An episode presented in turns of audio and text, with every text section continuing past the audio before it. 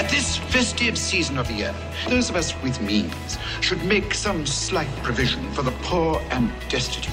The workhouses, they're still in operation? They are. I wish I could say they were not. Oh, what can we put you down for, sir? Nothing. You wish to be anonymous? I wish to be left alone.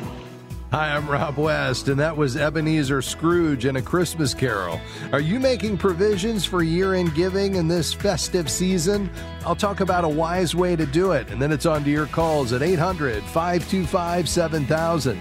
That's 800 525 7000. This is Faith and Finance Live, biblical wisdom for your financial decisions. Well, the holidays are a time of traditions for most of us, and one of those may be special year end giving. Many times that means just writing a check to your church or favorite ministry. But we want to thank the folks at the National Christian Foundation for a great article on an alternative way to give and a new twist in 2023.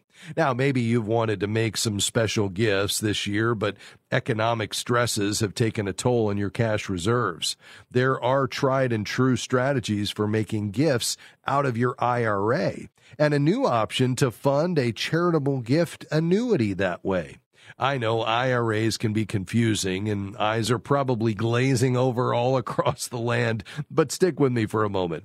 We'll break down the options by age, and that should make it easier to understand how to maintain or even increase giving to your favorite ministries. Of course, these are general recommendations and may not apply to everyone. You should consult with your CPA for specific advice based on your circumstances. Okay, here are a few terms you need to understand first. Adjusted gross income or AGI. This is basically your income before you take your standard or itemized deduction. Regular distribution. This is just money taken from your IRA after you turn 59 and a half. It's reported as income on your tax return. Qualified charitable distribution or QCD. This is a distribution from an IRA paid directly to the qualified charity after the owner turned 70 and a half. In 2023, an IRA owner can make QCDs of up to $100,000 annually. The amount is not reported as taxable income on your tax return. Required Minimum Distribution, or RMD. This is money that must be withdrawn from an IRA when the owner reaches 72 or 73, depending on their birthday. You can satisfy this requirement by making regular distributions, QCDs, or both from your IRA. So, you'll have to make distributions at some point, but you may be able to minimize the tax hit by taking certain actions based on your age. At 59 and a half or older, you can take distributions from your IRA without that pesky 10% penalty. You still have to pay taxes on that money, but you can offset some of the federal income tax by making a deductible gift to charity in the same year. That option is always available. In 2023, the deduction limit for cash gifts is 60% of your AGI, and that will be tightened to 50% of your AGI after 2025. Now, that's only for federal taxes. You should consult with your tax professional to see how cash giving affects state taxes, if any. Okay, here's the next age to look at 70 and a half. As I mentioned, that's when you can make a QCD directly from your IRA to a charity. It does not trigger a taxable event because that money is not included in your adjusted gross income. Now, what's new in 2023 is that a cash gift can fund a charitable gift annuity or CGA. QCDs are limited to $100,000 per year, but starting in 2023, you can make a one time election to use $50,000 of your QCD to fund a charitable gift annuity, which will make regular lifetime payments to you or to you and your spouse.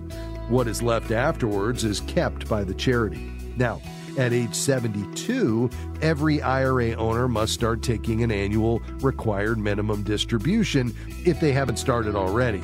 You can do that with regular distributions, QCDs, or both. For example, if your RMD is $50,000, you can make a QCD of $30,000 directly to a charity with a $20,000 regular distribution to yourself. You could make that $20,000 a deductible gift to a donor advised fund at the National Christian Foundation. Go to ncfgiving.com to learn more. All right, your calls are next 800 525 7000. That's 800 525 7000. Much more to come just around the corner. Stick around.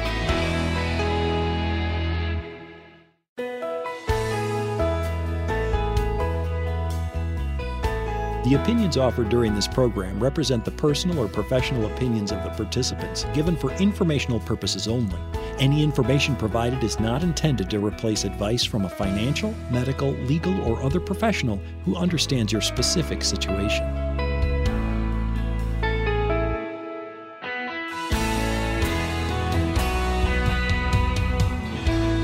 Great to have you with us today on Faith and Finance Live. I'm Rob West. It's time to take your calls and questions today at 800 525 7000. Again, that number is 800 525 7000. You can call right now. Our team would love to tackle whatever you're thinking about financially today and help you process that in light of biblical wisdom. Once again, the number is 800 525 7000. Uh, before we uh, dive into your questions today, uh, we're seeing uh, some record breaking number uh, of Americans that are uh, engaged, well, at least this past week, in shopping over the Thanksgiving holiday weekend. one group of nonprofit financial counselors also saw, though, alongside that, a significant increase in requests for debt counseling during the holiday shopping season kickoff as well. Uh, Money Management International says it received a 44% year over year increase in the number of consumers seeking its services during the week of Thanksgiving and a staggering 80% spike in calls on Cyber Monday. In a typical year, they see a notable decrease in calls during November and December, and then in January and February as the holiday bills hit. Well, folks uh, begin to set some financial resolutions for the new year as well. But this recent surge is not entirely surprising because there's been a steady increase in the number of consumers seeking credit counseling over the last 18 months across all age groups. In addition, the average level of uh, total unsecured debt among consumers seeking debt help has also steadily risen from around 20,000 to almost 30,000 during the same time frame. This alongside of course higher expenses because of inflation and record debt levels. We're now over a trillion dollars owed on credit cards. So, what does all that mean? Well, it just means that we need to be on our guard, really careful, trying to dump debt where possible, get on a plan to get out of debt. Our friends at ChristianCreditCounselors.org can help. Really important that you have that emergency fund in place of three to six months expenses. That's going to help to shoulder any unexpected expenses come that come your way so you're not uh, putting things on credit cards. So we put that out there just as a reminder that uh, we're here to help. We'd love to uh, suggest some solutions for you uh, and feel free if you're in that situation with credit card debt you just don't know where to turn well give us a call today 800 525 7000 all right let's dive in we're going to begin in florida today. Hi, Zed. Go ahead. Hi, Rob. How are you doing today? I'm doing very well. Thank you. Thanks for taking my call. Uh, the question that I have is I have a business that's op- operating since 2003. I have a 20 years business that does me very well. Uh, I'm doing over $100,000 a year with the business. Yeah. But I, I am on the age to retire, 62. So what I was thinking to do is to move the business to my wife's under my wife's um, management, even though I was going to be working with her, and get uh, retirement through the Social Security. And I don't yeah. know if it would be a good idea to do that or not. Yeah. Well, there's a couple of things going on here. I mean, there's obviously the financial considerations, and we can talk about, at, least at a high level, some of those considerations today. And, you know, this doesn't replace you doing some real financial planning with a, a competent financial planner who can look at retirement and all the other aspects of your financial life. But we can at least get started today. But then there's the non financial side as well, which is you know, our calling doesn't have an expiration from the Lord. You've been gifted with certain skills and abilities to be in service to the Lord until He calls you home. And so we don't want to retire from something. I think we want to retire to something. Uh, and, you know, so I think really seeking the Lord in prayer and saying, What do you have for me during this next season of life? How can I best be used in service to you and to others around me? And is that right here in this business, this platform that you've given me to impact your suppliers and vendors and customers and all the people you interact with? Or is it something else entirely. And, you know, I would love for you to have a plan for that before you enter retirement. And all of a sudden now, you know, you're wondering what you're going to do with your time. Uh, let's go back to the, the financial piece for a second. You asked about retirement related to taking social security early the uh, you know we generally don't recommend that unless somebody's in a real difficult situation and they just need the money. And I'm not hearing you say that. The reason is that's going to lock in about a 30% reduction in benefits from the rest of your life for the rest of your life. So you get that annual benefit statement from Social Security and they're they've been estimating based on your work record what your Social Security benefits will be at full retirement age. Well, that's either 66 or 67. But if you're to take it at 62, that number that they've been estimating is, you know, going to be about 30% lower. And so, you know, if you can delay that at least until full retirement age, that would be good. And perhaps even until age 70. Um, and given that you're planning to continue to work in the business anyway, whether, you know, you're taking the lead on managing it or your wife is, if you don't need that money, you're not going to get that 8% guaranteed increase anywhere else. You're certainly not going to get that in the stock market. And so I would encourage you to hold off unless there's some other compelling reason for you to take it early. Does that all make sense, though? It does make sense. A lot of it. That's why I called because I was so unsure what to do. Yeah, yeah, very good. So talk to me just about, you know, what's causing you to want to make a change just in terms of how you and your wife are currently managing the business and this idea that you would, you know, consider retiring even though you really don't want to leave, uh, you know, your work. What's going on behind the scenes there? Well, we have four real estate properties that are rented. I have mortgage on all of them, but all of them have a lot of equity, and we get some passive income through them.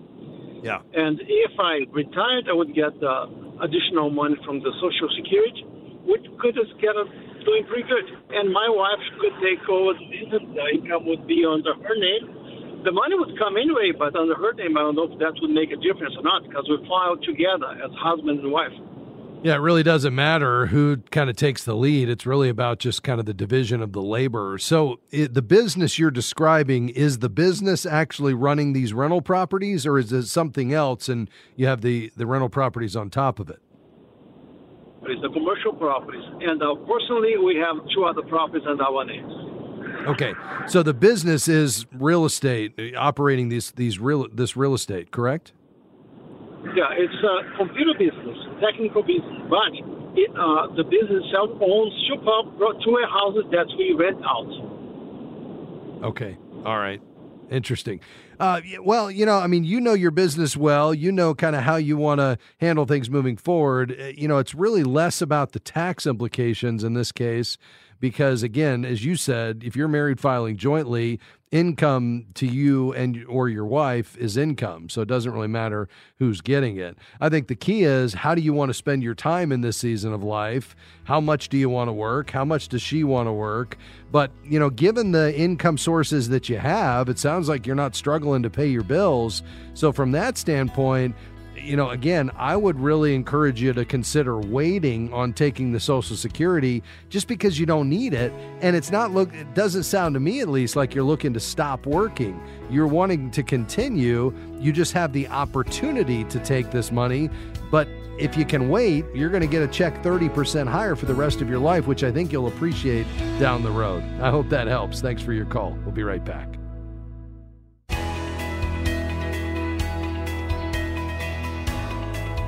Thanks for joining us today on Faith and Finance Live. I'm Rob West. We're taking your calls and questions today on anything financial, and we have some lines open. We don't always, we do right now. So you can get through if you call right now at 800 525 7000. We'd love to hear from you. All right, let's go to Chicago. Hi, Tim. Thanks for calling, sir. Go ahead.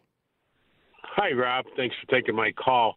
Sure. I have a question for you. Um, you know, everything around the world, they say, uh, you know, pay off your debt and everything's good. I noticed in the last six months, and I owe absolutely nothing to anybody, and I pay off my credit cards every month. And I'm a smart guy. I use my credit cards all the time, but I pay off by the time they're due, and I get my two or three percent uh, on the credit cards where they say you can. But I noticed my FICO score has been going down in the last year. It went from like 830, I'm down to like 785. And when I click on the button and I say, why is my FICO score going down? It's because it says I don't have any revolving credit. Right. So, am I getting punished for not being in debt? yes, you are. you you I absolutely am. are. And that's unfortunately the way the algorithm works is that the most recent information impacts you the most and 10% of your score is made up from your credit mix. So, what they want to see is that you have active accounts that are across the different credit types. So, one credit type is installment loans. That would be a car loan uh, or a mortgage. Another credit type is a revolving account. And that's what you're seeing there. That would be most often a credit card, uh, whether that's secured or unsecured. And because you don't have any active accounts, well, you do. Uh, you're you're charging things up and paying them off every month, right? So you do have some active revolving accounts. I do. I have. Yeah uh, three or four different credit cards, but I pay them off. You know, like a yeah, yeah, yeah, yeah. You don't get penalized for paying them off uh, as long as you have active accounts. That you know, that's the key. You may have had have you had one or more accounts that have closed or been paid in full recently? Um, maybe two years ago, I had a car loan, and that yeah. was about it. A couple okay. years ago. Yeah. My only my big concern is let's just say I want to go and buy a brand new car and yeah. it costs forty thousand dollars, and they pull up my FICO score and they say, "Well, you're not excellent. You're not over eight hundred. You're seven eighty five. Am I going to get dinged or questioned, or and I'm not going to get the best rate, or?" Yeah. Do you know? No, you should be fine because the key here is as, as long as you uh, have a score north of between 720 and 740, let's say 740, uh, you're going to be fine. You'll be able to qualify for the very best rates and terms. And you're saying the lowest you've seen your score is 785. Um, so, so you should be in good shape. You know, when you get up above 740, you really you know, other than bragging rights, you're not going to do anything to improve your situation because you're already qualifying for the very best rates and terms. Uh, so I wouldn't, I wouldn't really worry about it. Um, you know, it might behoove you to go ahead and, which you should do every, um, you know, a couple of times a year anyway. You may want to go ahead and pull a copy of your three credit reports, not your credit score, your three credit reports from TransUnion, Experian, and Equifax, just to make sure there's not any incorrect or erroneous information on them. And the best place to do that, you can access all three at annualcreditreport.com. Annualcreditreport.com shouldn't cost you anything. And just give them a once over because there may be something on there that is not right. Um, but apart from that, it's probably just that you know you have less active credit going today than you did a couple of years ago. Your score is going to move around anyway. And depending on where you pull it, you may, you know, historically you may have been looking at a FICO score and maybe now you've pulled it from somewhere that gives the Vantage score. It's just two different companies with two different algorithms that generate scores a different way. And so it's not uncommon, depending on where you pull it, that it's going to look different, you know, from one vendor over another. One of them may be looking at a, you know, your TransUnion file, and the other may be looking at your Equifax file, and maybe not all of your accounts are reporting to TransUnion. They're all reporting to Equifax. So, you know, I think at the end of the day, Tim, you're not going to have any problem getting the car loan you want when you go buy that car unless you get down below probably 730, 720. Okay? And it shouldn't drop that far. It really shouldn't. I mean, there's no reason unless you have a missed payment or something. I'm not hearing anything, especially with you continuing to charge on these accounts and pay them off every month. That's showing active on-time payment history, and you know that's the key. Um, so I, I think you're in pretty good shape. Uh, if anything, once you buy the car, you probably will see after you get beyond just the inquiry, which is going to pull it down, uh, you know, a little bit, but that won't matter uh, because you'll already have the credit you know you'll already have the score. Um, you know, by adding that car loan, will probably six months after you buy the car, you'll find your score is back up to the high point where it was. Okay, all, All right. right. Uh, that was the main thing. Like when I want to go buy the car, I just want to get the best rate possible. Yeah, and and you uh, will with anything close to what you're saying your score is today. Great. All right, Rob. Yep. Thanks a lot. Have All right. You're you're welcome, Tim. You too, sir. God bless you. Uh, 800 525 7000 to, uh, well, we'll stay in Illinois. Hi, Rhonda. Go ahead. Hi, Rob. How are you this afternoon? I'm doing great. Thank you. Wonderful. Thank you for, I uh, just want to say what a blessing you are first well, to us you. and Ministry of Finance. That's very Real kind. quick, a couple of days ago, I was listening and you were talking about whole life versus uh, term. I have a term policy that is going to end in about 12 years. I'm 60 now, so it's going to take me to 72. My insurance agent is talking to me about converting that over to a whole life. But like I said, you had mentioned you weren't a fan of the whole life. So I'm yeah. wondering what would be the best route for me to take at this point. Yeah, it's a great question here, Rhonda, and I, I want to unpack it and I, I don't want to rush it. So uh, let's do this. I've got to take a quick break. When we come back, I'll weigh in on this. You know, uh, you can, in many cases, convert that if there's a rider on there that makes it uh, convertible to a whole life policy. The question is, does that make sense and do you need it? Uh, so let's talk about that just around the corner. Talking to Rhonda in Zion, Illinois about uh, possibly converting term insurance uh, to whole life insurance. Back with much more right around the corner. Stick around.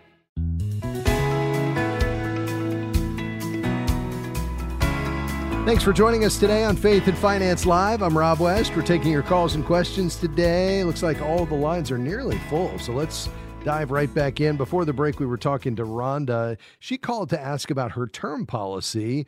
Uh, it expires when she's 72. She's 60 now, so 12 years from now. And her advisor, it sounds like, is recommending she consider converting it to a whole life policy, which can be done. It, uh, you know, typically would involve uh, a conversion rider, an additional option that you would add to a term life insurance to give you the option to convert some or all of your term life policy to a whole life insurance policy, which would then allow you to extend it, you know, beyond the end of the term. Uh, but as I was alluding to, Rhonda, before the break, you know, the question is, do you need life insurance in that season of life? And the reason I recommend generally term insurance is because you you cover the risk that exists during your working years. So if you have, let you know, typically it's a married couple. Uh, you know, one may be the bread earner or winner, the or maybe both are working. And if one of you passes away and you're a, a person that's earning income and the other spouse is depending upon that, then the life insurance should, you know, hopefully come in and, and cover that so that you can continue to pay your bills, maintain your lifestyle, maybe pay off the house, those kinds of things. But typically, once you get to, in your case, 72, you don't have that risk. Uh, if if you're married and both still living, um, you know, then if one of you passes away, there's not a, a, hardship that's created for the other spouse financially because you're living off of Social Security and retirement assets that you've accumulated. So I guess that would be my main question: is what need exists? For life insurance at age 72? Is it just so that there's money there for an inheritance or something else? Well, Rob, I'm going to say first, my husband's going to be glad I called you today. um, I, I am married. My husband is the breadwinner of our home. His yeah. income is larger than mine. Um, so for me, I really was just, you know, just wanting to leave a little something. He would probably be just fine if I didn't, and he he tells me, "Don't spend your money on insurance, Rhonda. I got you." Yeah. Um, well, and I think that's the right question to ask is, you know, let's, you know, you're spending a certain amount every month. It's going to be more when you convert it to whole life and it's going to get more expensive over time. And so the question is, you know, would you all be better off recapturing that money in your budget so you can set it aside and build up emergency savings or give it away? And so rather than you continuing to fund a policy that's getting more and more expensive when there's not a real need for it, I think, you know, that's where if we if we're, you know, take a step back, we might say, you know what, let's drop that policy. We don't need it anymore. Now maybe you wait and continue to pay on it until 72 and you know, I don't know your financial situation, but maybe by 72 the house is paid off and you know, you're both fully retired and you've got your income sources in place. And so again, there's no need for this insurance, so that's just one more expense we can eliminate in that season of life and that could be really helpful or it could allow you to redirect that money to something else. Does that make sense? Rob, that makes perfect it's, it's perfect sense. And I listen very carefully to you about budgeting and mm-hmm. saving for emergency funds and things like that. So I'm the money wise person in the family, and we are definitely implementing all these things that you said. But what you did say was, go ahead. No, no, go ahead. What you did say was prop was to maybe go ahead and keep it till I'm 72 when our house is paid off because at around that age our house will indeed be paid off and then there won't be any need for me to continue paying an insurance uh, payment. I can just put that money aside for savings or giving or something yeah. like that. So that makes good sense to me well, there you go. Well, I appreciate that, and and yeah, I think that does make a lot of sense uh, to me, so long as it continues to fit in the budget. The nice thing about a term insurance policy is it's level term until you reach the end of the term, which in your case is another twelve years. So, you know, as long as it will continue to fit in the budget, you guys may be thrilled you know that that you know that that's there in case the lord calls you home your husband can pay off the house and you know but when we get to that point we let it go and and redirect that money elsewhere. So uh, sounds like a great plan to me rhonda. I appreciate your gift of encouragement today. You've uh, uh, certainly been an encouragement to me and i appreciate you being on the program. Thanks for being a faithful listener. God bless you. Uh, let's go to lancaster um, illinois i guess. Uh, judy go ahead Yes, it's not Lancaster, Illinois. It's Pennsylvania. Okay, that's what I was thinking here. Go ahead. yes, yeah. Um, I had a regular bank savings account. I changed it over. I, I won't go through the long details of that, but I changed it over to my regular bank uh, or new bank, and it was still just a regular savings account, earning yeah. probably 40 cents a month interest. Okay. And six months ago, they asked me, I went in the bank for some reason, and the teller said, Would you like to earn three point whatever on your savings? Yeah. I, well, yeah, I guess I would like that. and, uh, sure. Uh, so for the last six months, it's I, I didn't know it was a money market account, but that's what they said it was then. Um, and it was three point whatever for six months, and it was a hundred and thirty, forty, fifty dollars a month. Last month it was one fifty five. This month it was ninety five dollars and change, and so I called to ask why the drop, and they yeah. said because the percentage dropped and it's only 1.9 now. Mm. So my question is should I just continue and take they said it's variable and should I just take go along with whatever happens to show up for the month or should I change over to CDs or something? There's about a yeah. little over 50,000 in there. Yeah, it's a great question. And, you know, I think it really comes down, Judy, to the hassle factor. I mean, are you willing to go through some extra steps in order to get that number up? Because what it sounds like is your bank had a promotional offer that was in place and that has come and gone, and now it's back down to a rate that's pretty sub par to where interest rates are today. Um, you know, I'm looking at bankrate.com right now at, you know, uh, high yield savings, meaning it's not a CD, it's a savings account with zero fees and zero minimums uh, from Capital One, American Express, uh, Marcus, which is the um, retail operation of Goldman Sachs, Barclays. All of them are 4.3 and higher um, right now with again no minimums, no fees, and so you know on fifty thousand um, dollars, you know you could be earning twenty one hundred and fifty dollars a year or one hundred and eighty dollars a month. But what that would mean is you'd have to go out and open an, a high yield savings account with one of these at Bankrate.com and then link it electronically to your checking account, and then you could move the money back and forth on their website at without any fees whatsoever through the ACH system.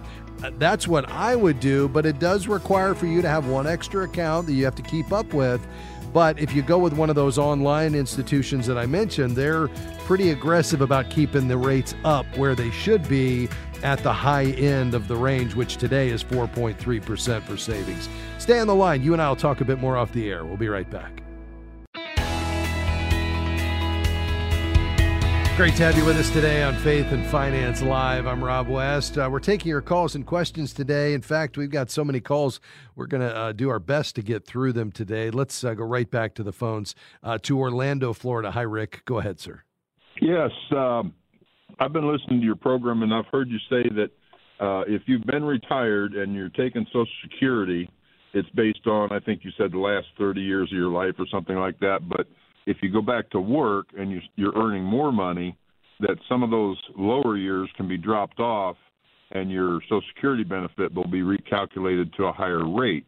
Does yeah. that happen automatically, or is that something that I have to go do? No, it, it's automatic. So every year they'll take a look at your uh, earnings record, and if you're continuing to work, paying FICA taxes, and and um, your earnings for the current year replace one of your high 35, it's your uh, 35 highest years of earnings, then your benefit will automatically be recalculated. Okay, so I don't have to do anything, just wait for the money to roll in. That's exactly right. So, okay. so, well, so you're basically the only question. So you're buying coffee, Rick, next time and I'm I'm in Orlando, okay? Since your check's going up. Not a problem. Come on down. We'll get a couple. I'll even buy you a donut to go with. Hey, what do you know? Wow, I love it. All right, hey, thanks, my friend. Thanks for being on the program today. We appreciate it. Uh, let's go back to Chicago. Hey, Sue, what can I do for you? Uh, hey, um, I'm 65 and I've got a little bit of a work record, so I've earned Social Security, you know, on that record. My husband's 62. My question is, if I took Social Security early at you know, at the age of 65. Um, and then when he, if he took his, you know, at full retirement age for him, and I bumped up to half of his, would my half be smaller because I started taking mine at an earlier, you know, before my full retirement age? Yeah. Uh, no. Uh, so you could take yours and then wait. And once you switch to his, you would get whatever you're entitled to on his at that time that you take it.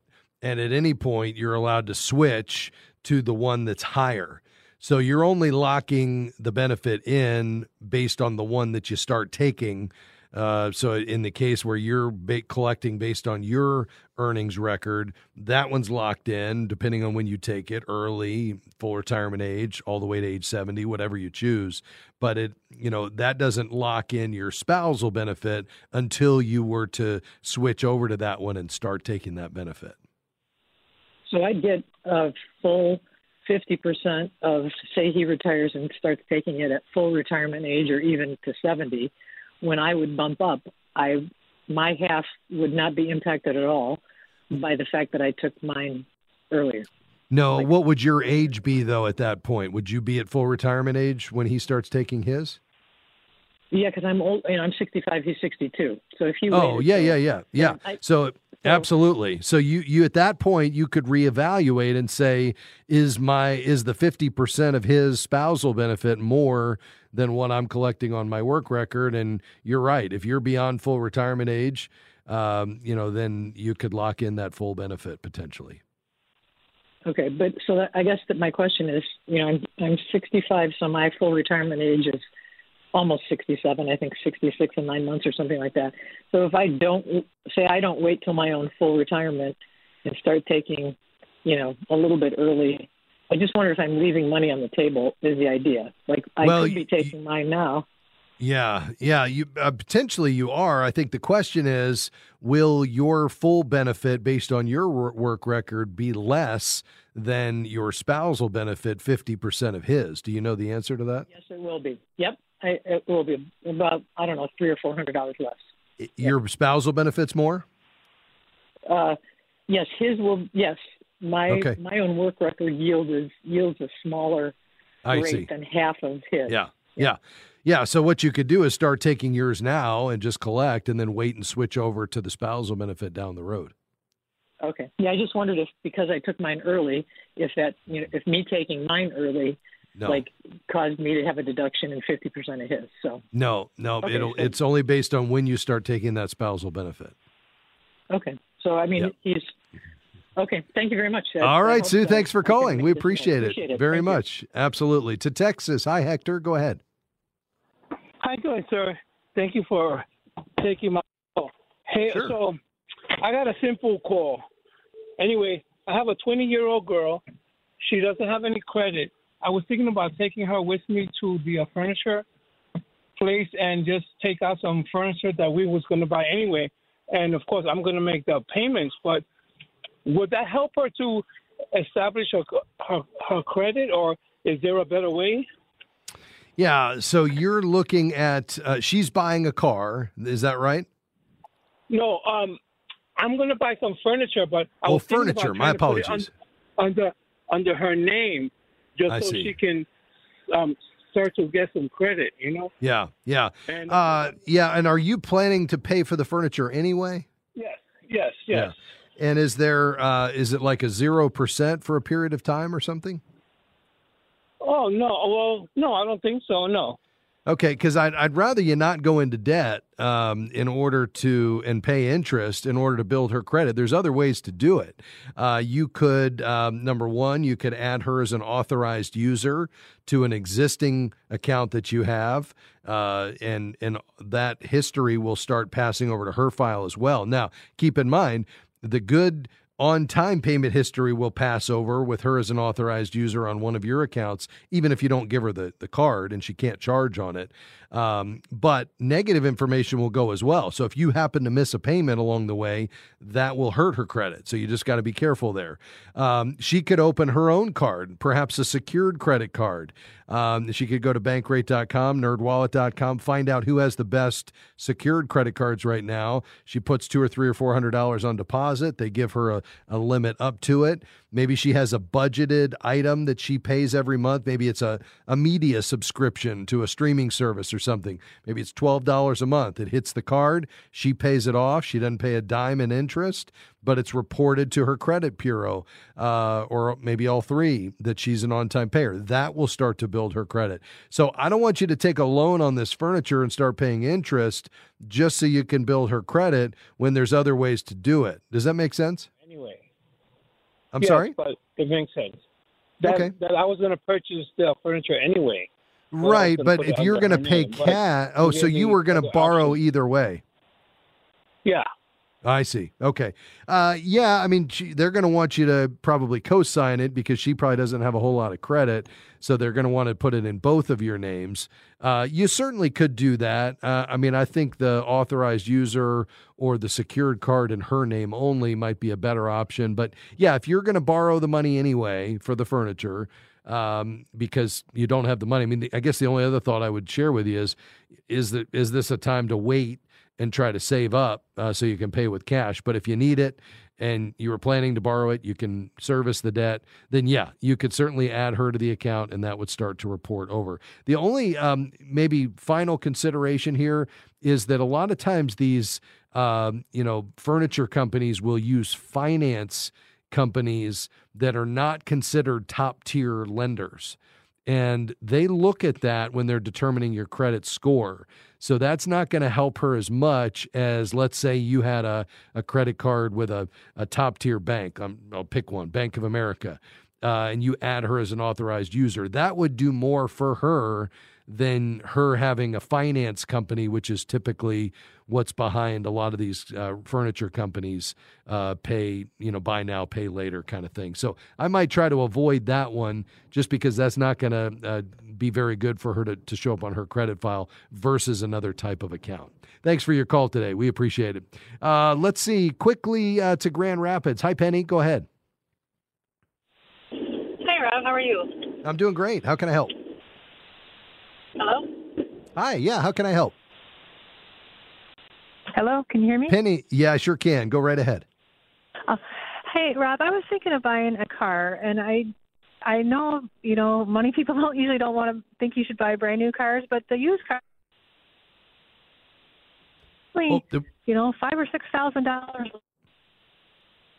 Uh, looks like we're we're losing you. So let's see if you can get you to a better spot and maybe try one more time. You said people usually recommend new. Pick up from there and go ahead. Yeah, people usually don't recommend new cars. People that money people like you, but used Ah. cars are so expensive right now. Yes. and there's you know they're they're only like five or six thousand dollars less. The ones that were look like a two year old car. Yeah. So do you recommend still buying used, or would you go ahead and buy new? No, it's a great question. I think, you know, historically, in a normal environment, you, you know, you're going to get much more bang for your buck with a used car because, you know, you'd buy a three year old car, you'd miss the prime depreciation years, and you get, uh, you know, a better value for still a low mileage car, but you're buying it, you know, 20, 30% below the, uh, the, you know, the uh, sticker price. Uh, it, this is an unusual environment, which you're pointing out correctly, where you know, used cars were through the roof. They've certainly come down this year, but they're still elevated. And I think for that reason, especially as the new car inventories are building, and they're starting to offer more incentives because they have inventory. So you're starting to see commercials that you weren't seeing before with, you know, 0% financing or, or 2% financing.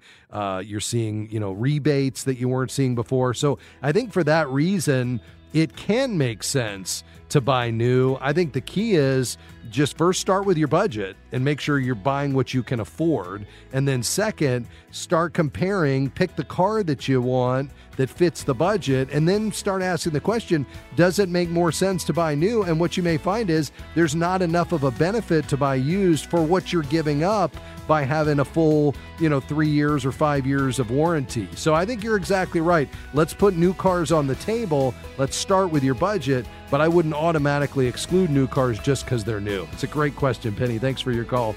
That's going to do it for us today, folks. Faith and Finance Live is a partnership between Moody Radio and FaithFi. I want to say thanks to Josie, Robert, Amy, and Tahira. I'm Rob West. See you tomorrow. Bye bye.